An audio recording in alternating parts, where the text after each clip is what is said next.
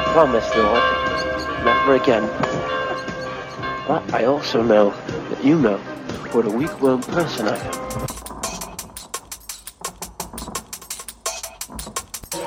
Regret this, Lord. I'm a wonderful person.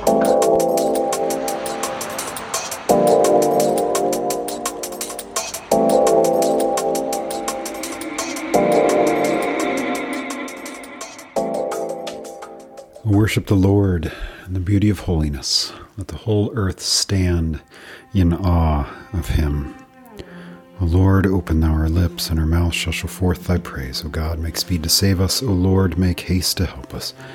Glory be to the Father, and to the Son, and to the Holy Spirit, as it was in the beginning, is now, and ever shall be, world without end. Amen. Psalm 44.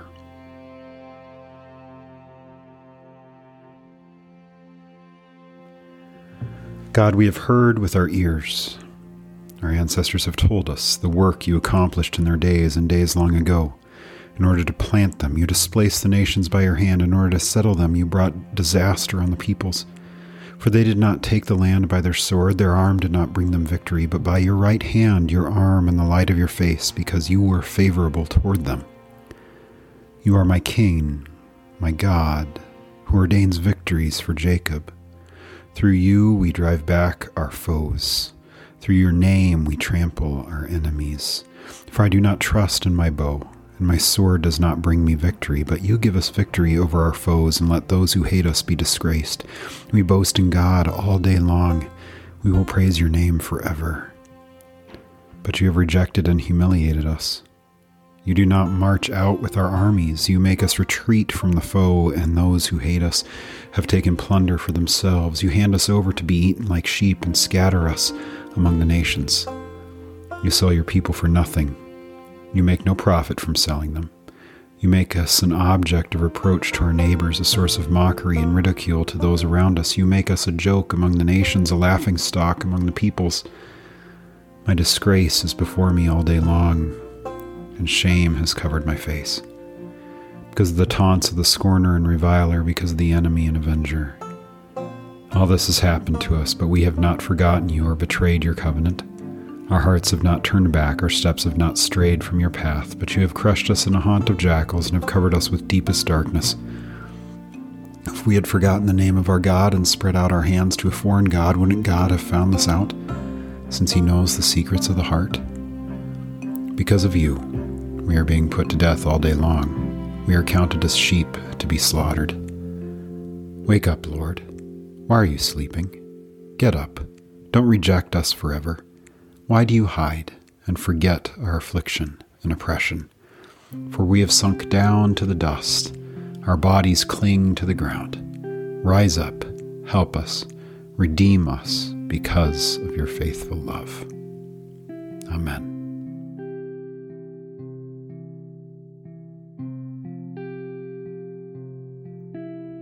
Reading from 1 Peter. Peter, an apostle of Jesus Christ, to those chosen, living as exiles dispersed abroad in Pontus, Galatia, Cappadocia, Asia, and Bithynia, chosen according to the foreknowledge of God the Father, through the sanctifying work of the Spirit, to be obedient and to be sprinkled with the blood of Jesus Christ. May grace and peace be multiplied to you.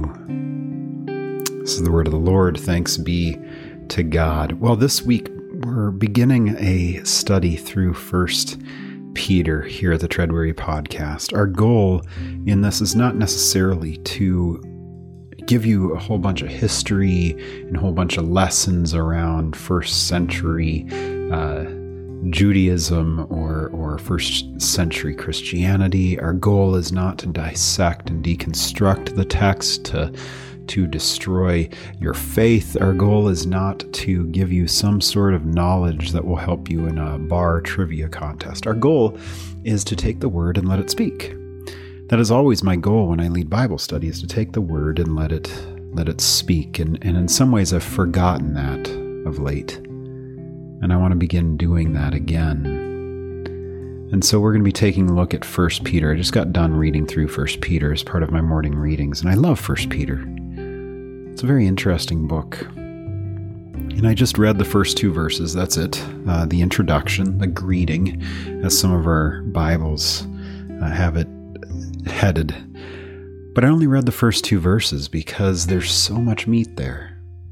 First, you have Peter, an apostle of Jesus Christ, one chosen, one called out by Christ for a particular purpose. And this particular purpose is to preach, is to preach, right? He's writing this letter to particular people. And in this letter is a sermon, whether whether we want to call it that or not. Uh, an, an apostle is uh, primarily a preacher. They're commissioned to be sent out to tell the good news. And, and in, in some ways, that is for us as well to go out and tell the good news. And so he begins by saying that he has written this to particular people. Who? To the chosen. Which that can cause us some some consternation, right? To the chosen. We don't like the notion of, of God doing some choosing. We like the idea that that we are in charge.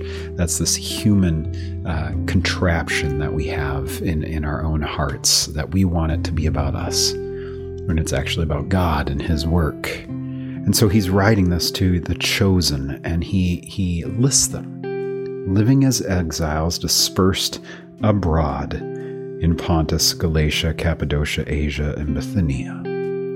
Well, those are all places in what is modern day Turkey. Uh, all these places, some of them being rather remote. But he's writing to the to who? He's writing to the chosen who are living as exiles dispersed. I wonder if you've ever thought of yourself as an exile before. I wonder. Every time I read this greeting, I always sit here and I think, I wonder if he's speaking to me. Do you ever feel like you are out of place? that that that your faith, that your position in in this life leaves you feeling uh, a little out of place, not part of the whole. Well, living in exile would have been uh, a difficulty for many. Uh, some, some people believe that here Peter is writing to uh, Jews primarily, uh, living in, in exile in modern day Turkey, uh, in part because the Jews often got kicked out of places like Rome and elsewhere. Uh, there, there's conversation around this letter being written to Jewish Christians, so they're doubly damned. Uh, not only are they condemned because of their ethnicity and their connection to an ancient religion, but they're damned because of their connection to a new religion. They're damned because of their connection to this uh, this this new Christian sect. Uh, but then you add on to the fact that they're also Jewish. And so this would be a difficult time for them. But I sit here and I read this and I believe that First Peter is a beautiful, wonderful piece of grace to us. When we are feeling most lost, most alone, most damned, it's going to be a word of grace to you. So as you read this, think of yourself as the exile Think of yourself as the one God is, is writing to through Peter, trying to speak to you in your fears and your anxieties and your worries or in your pride, where you think yourself to be so much better than others. That can be an exile in itself, too. So he's writing to these exiles in these particular places, and then he reiterates it chosen. Notice how it cho- chosen not because they're exiles, chosen not because they're they're living in Cappadocia or Asia, chosen not because they are Jewish, chosen not because they are Christian. Chosen according to the foreknowledge of God the Father, for planning. Chosen because God decided, God made a decision, just like He made a decision about you so long ago. And this decision, how was this decision made? Through the sanctifying work of the Spirit, through the through the setting apart work of the Spirit. This isn't about your own personal holiness, although there's going to be conversations about this as we move through this letter. But this is about the working of God in and amongst you as the chosen ones, chosen because the Spirit has set you apart that you have been set apart. That's what the sanctifying thing means. Having been set apart. placed in a different circumstance. And how is this sanctifying work done? How is it? Uh, uh how is this chosenness? How is this setting apartness connected? Well, it says you have been set apart, that you were chosen uh, and set apart to be obedient, to listen, to hear the word. That's part of it.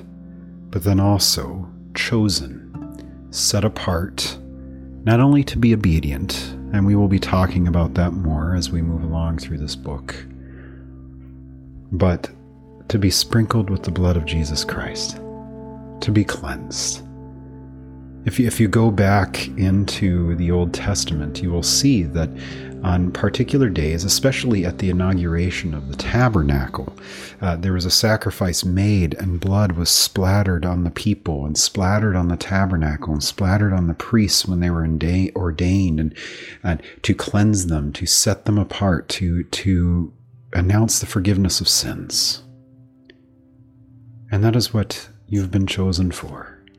Chosen not to be something special, to be held up as the, the best example of, of humanity or whatnot. You've been chosen and set apart that you might be forgiven, that you might be made part of the family of God, that you might, as he says here in his greeting, that you might have grace and peace multiplied to you that the grace of God, the favor of God, the gift of God might be given to you, and that the peace of God that comes through Jesus Christ, peace with God in all things, peace with one another, might be handed to you. Let us pray. Lord God of all nations, you have revealed your will to your people and promised your help to us all. Help us to hear and to do what you command, that the darkness may be overcome by the power of your light through your Son, Jesus Christ our Lord. Amen. Well, church, go in peace, serve the Lord, and we will see you next week.